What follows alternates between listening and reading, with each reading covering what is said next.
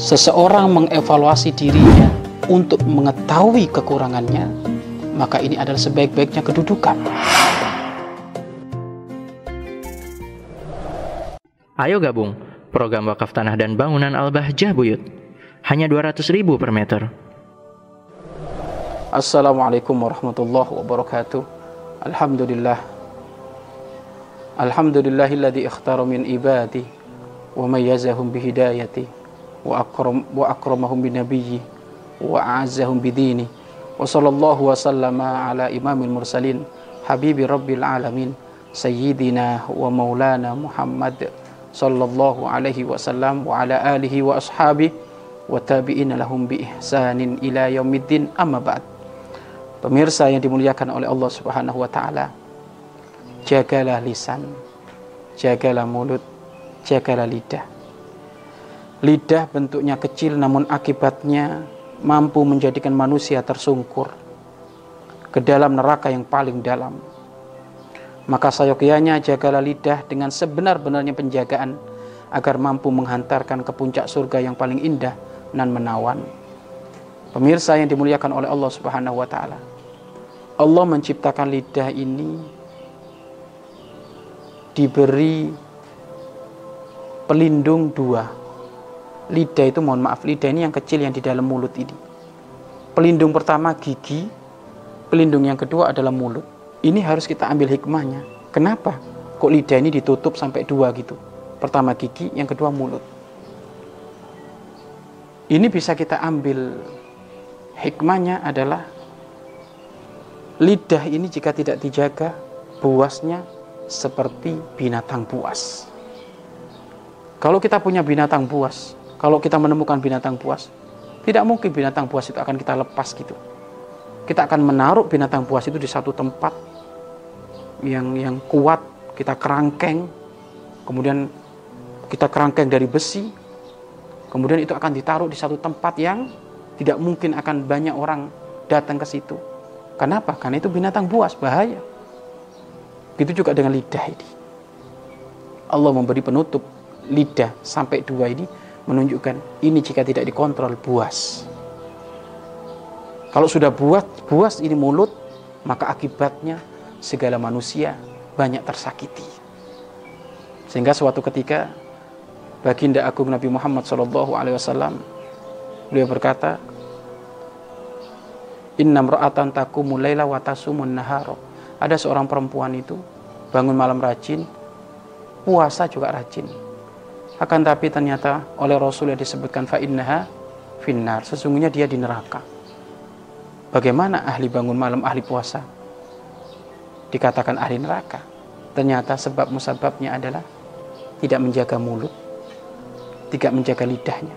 Lidahnya ini suka ngomong seenaknya, karena dewek, kalau ngomong ceplos-ceplos, akhirnya banyak tersakiti. Puasa sunnah, hukumnya sunnah. Bangun malam hukumnya sunnah. Menjaga mulut, ini hukumnya wajib. Karena orang kalau sudah mulutnya ceplos-ceplos ngomong ke sana kemari, asal-asalan memfitnah, menggunjing, ini banyak orang akan tersakiti. Lebih baik engkau tidak mengamalkan ibadah sunnah jika menjadikan sebab menyakiti orang. Karena menyakiti orang hukumnya haram, disepakati oleh para ulama. Dolim itu. Maka kita semuanya harus menjaga mulut kita. Kita menjaga mulut kita. Bahaya ini, walaupun kecil ini akibatnya ini Masya Allah sangat dahsyat. Bisa nyungsep ke neraka nanti. Abu Bakar As-Siddiq radhiyallahu anhu ke mana-mana beliau itu menjadikan mohon maaf mulutnya itu seakan-akan beliau itu menelan batu gitu. Kenapa kok seperti itu Abu Bakar agar supaya aku tidak banyak omong karena gara-gara ini bisa jadi ya nanti aku masuk neraka. Lu ini sekelas Abu Bakar As-Siddiq radhiyallahu anhu. Apalagi sekelas kita. Maka yuk kita jaga mulut kita. Jangan ngomong kecuali kebenaran. Jangan ngomong kecuali manfaat. Jangan ngomong kecuali Al-Qur'an. Jangan ngomong kecuali hadis baginda agung Nabi Muhammad Shallallahu alaihi wasallam. Dilatih dong. Dilatih. Ya susah, kata siapa susah? Susah itu karena kurang dilatih. Tapi kalau sering dilatih ya enggak. Maka biasakan ke mana-mana dikir, biasakan ke mana-mana istighfar. Maka nanti akan terlatih. Tidaklah berbicara mulut kita kecuali yang manfaat, yang manfaat. Manfaat itu bagaimana cara agar supaya kita berbicara manfaat? Sebelum ngomong dipikir dulu, direnungi dulu. Nih, saya mau ke sana, mau beli nih. Bagaimana kalimatnya biar santun, biar lembut, menjadikan orang seneng, membahagiakan orang kan pahala. Jadi direnungi dulu, sebelum ngomong direnungi dulu. Karena gini, hakikatnya orang ngomong itu kan mengeluarkan isi otaknya. Kalau otaknya otak amburadul ya omongannya omongannya amburadul.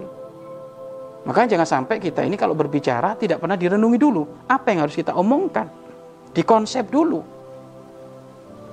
Dikonsep dulu. Karena kalau tidak, akhirnya kalimat ini menjadi kalimat yang menyakitkan. Semuanya orang terlukai. Difitnah. Diadu domba. Digunjing. Didustakan. Berbohong. Maka ini semuanya adalah jenis-jenis kemaksiatanmu mulut. Pemirsa yang dirahmati oleh Allah Subhanahu wa taala. Diam lebih bagus daripada banyak ngomong jika berbicara tidak manfaat. Lebih bagus diam. Enggak usah banyak ngomong. Diam saja. Kalau bisa di diam. Tapi kalau ternyata harus berbicara, maka jangan berbicara kecuali sesuatu yang manfaat. manfaat. Ditimbang-timbang dong, ditimbang-timbang. Bahkan Allah Subhanahu wa taala mengancam kaburo maktan indallah antakulu ma la taf'alun. Allah murka kepada orang yang omongannya tidak sesuai perilakunya. Berarti dia munafik. Omongannya Masya Allah. Baik-baik tapi dirinya nggak melakukan itu. Ini juga bahaya ini. Kedustaan dia. Berbohong dia. Membawa nama agama Allah. Berbohong atas nama agama. Tapi dia perilakunya adalah perilaku yang jelek. Pemirsa yang dirahmati oleh Allah Subhanahu wa taala, ayo kita jaga mulut kita. Kita jaga. Terkhususnya lagi kepada orang-orang yang dekat dengan kita, kita jaga. Kadang Masya Allah ada seorang istri begitu tajam mulutnya kepada suami. Ini bagaimana ini? Atau sebaliknya seorang suami begitu tajam kepada istri. Anak ngomongnya kepada orang tua, Masya Allah. Tidak pakai adab, tidak pakai akhlak. Atau orang tua dengan anak. Jangan seperti itu. Bahkan termasuk maksiat mulut itu adalah berdoa jelek, maksiat mulut berdoa jelek, maka jangan biasa mendoakan jelek. Mungkin karena dia saking marahnya kepada saudara sehingga akhirnya doa jelek, oh tak doain kamu kayak gini. Jangan kayak gitu. Itu juga termasuk maksiat. Baginda Agung Nabi Muhammad Shallallahu Alaihi Wasallam di saat beliau dilempari batu ada di Taif, dilempari batu ada di Taif, dipukulin, beliau tidak tidak mampu, tidak rela dengan mulut beliau mengotori untuk mensumpah serapain mereka didoakan dalam kejelekan? Enggak. Malah doanya Rasulullah adalah Allah mahdi qaumi fa innahum la ya'lamun. Ya Allah kasih hidayah mereka. Mereka melakukan itu mereka belum tahu ya Allah. Loh ini harus seperti itu. Maka siapa pun mungkin ini ini ini, ini memang tingkat kelas tinggi ini. ada orang itu kalau disakiti dia tidak tidak membalas dengan ucapan yang yang kotor enggak malah mendoakan dan dan sebisa mungkin kita pun harus mengamalkan itu tapi paling inti adalah jangan berdusta, jangan berbohong, jangan khianat, jangan ingkar janji dengan mulut kita. Karena orang itu yang dipegang adalah mulutnya. Dan ingat, mulutmu harimaumu. Asal tahu saja, percekcokan, pertikaian di akhir zaman ini, gara-garanya apa? Mulut ini. Gara-garanya mulut. Bukan yang lainnya. Tetangga dengan tetangga nggak akur gara-gara mulut. Petani dengan petani nggak akur gara-gara mulut Pejabat dengan pejabat gak akur gara-gara mulut. Ini mulut semuanya ini. Maka berbahagialah bagi orang yang bisu. Kenapa engkau tidak akan menjadikan sebab orang sakit hati? Nah, bagaimana dia nggak bisa berbicara?